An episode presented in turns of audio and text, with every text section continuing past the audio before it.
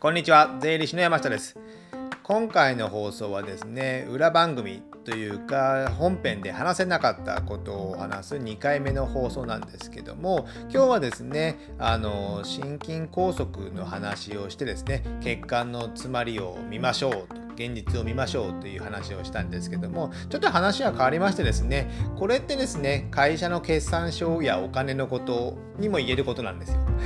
なんか無理やりね、えー、こじつけようとかっていう感じなんですけどもそれは違ってですね、えー、今回流れで話したのが、えー、1, 1つ本で勉強しよう2つ目現状を知ろうということですね、えー、で3つ目対策を行動しようという話をしたんですけどもこれはね会社の決算書お金のことも言えることで1本で勉強やっぱ最低限の、ね、知識決算書や会社のお金のことって、まあ、少しの税金のことっていうのは知っておくだけでもね全然やっぱ違うんですよ。ですので本で勉強または、えー、もえー、僕の動画やポッドキャストでも勉強していただいていいかと思います。これなのね、えー、他の人のとでも全然大丈夫なんですよ。この情報っていうのはたくさんありますので、まあ、好きな人とか好きな本とかを読みやすい本から読んでってですね最低限の知識は、え持っていただけたらなとは思っております。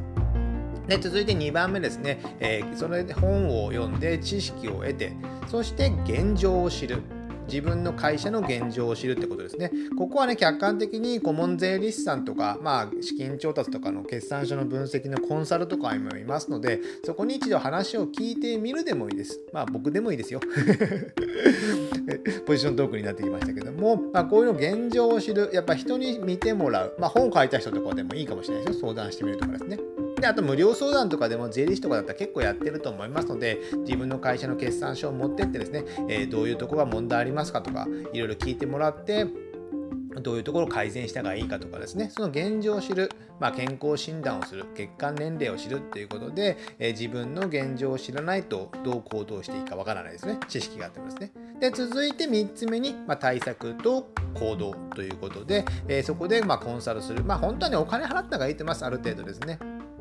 そうしないと、まあ、説明する、まあえー、紹介する人もね、えー、税理士とかもね、あんまり気合入れてやらないと思うので、その辺はね、一回聞いて、お金を払って相談して対策行動をするっていうのが、こういう行動をすれば利益がたまるし、お金がたまる。でもこういう行動をすると、えー、逆にお金が出て銀行から借りれも怖いですよっていうのがね、やっぱ知っておかないと怖いってことなんですよ。でね、やっぱ健康と会社の数字っていうのは結構ね、もう放置しておいたら、もう悪化するだけなんですよ。悪化するだけ。で、今回ですね、コロナのいろいろあってですね、えー、意外と業績が悪い会社でもコロナ融資ということで銀行からお金を借りて意外にお金を持っているっていう会社が多いんですよ。赤字の会社でもお金を持っている。でもこれまでの赤字があってじゃあこれからじゃあ利益が出るかっていうとなかなかそういう会社って利益が出づらいので、えー、どんどんお金が減っていくだけで借金はまあ膨大になってるということで会社の決算書ってかなり悪くなってると思うんですよ。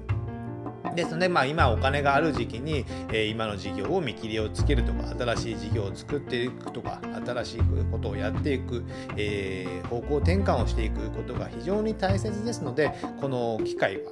まあ本当はねチャンスなのかなと思いますので、まあ、僕別の放送でも事業再構築補助金ということでですね、えー、国の補助金もあるのでそういったものを使いながら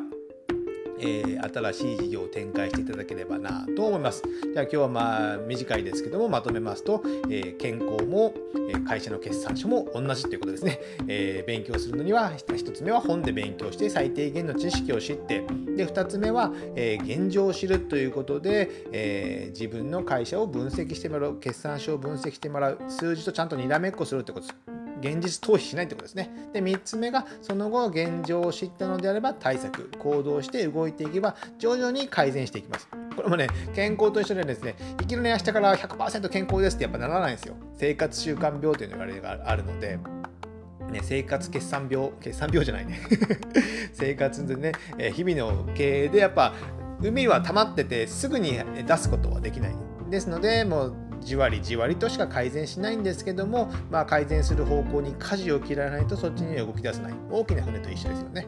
ですので、えー、これを機会に、えー、健康と会社の決算書無理やりかもしれませんけども いろいろ考えて勉強していただければなと思います。じゃあ今日はこれぐらいにしたいと思います。ではまた次回お会いしましょう。さよなら。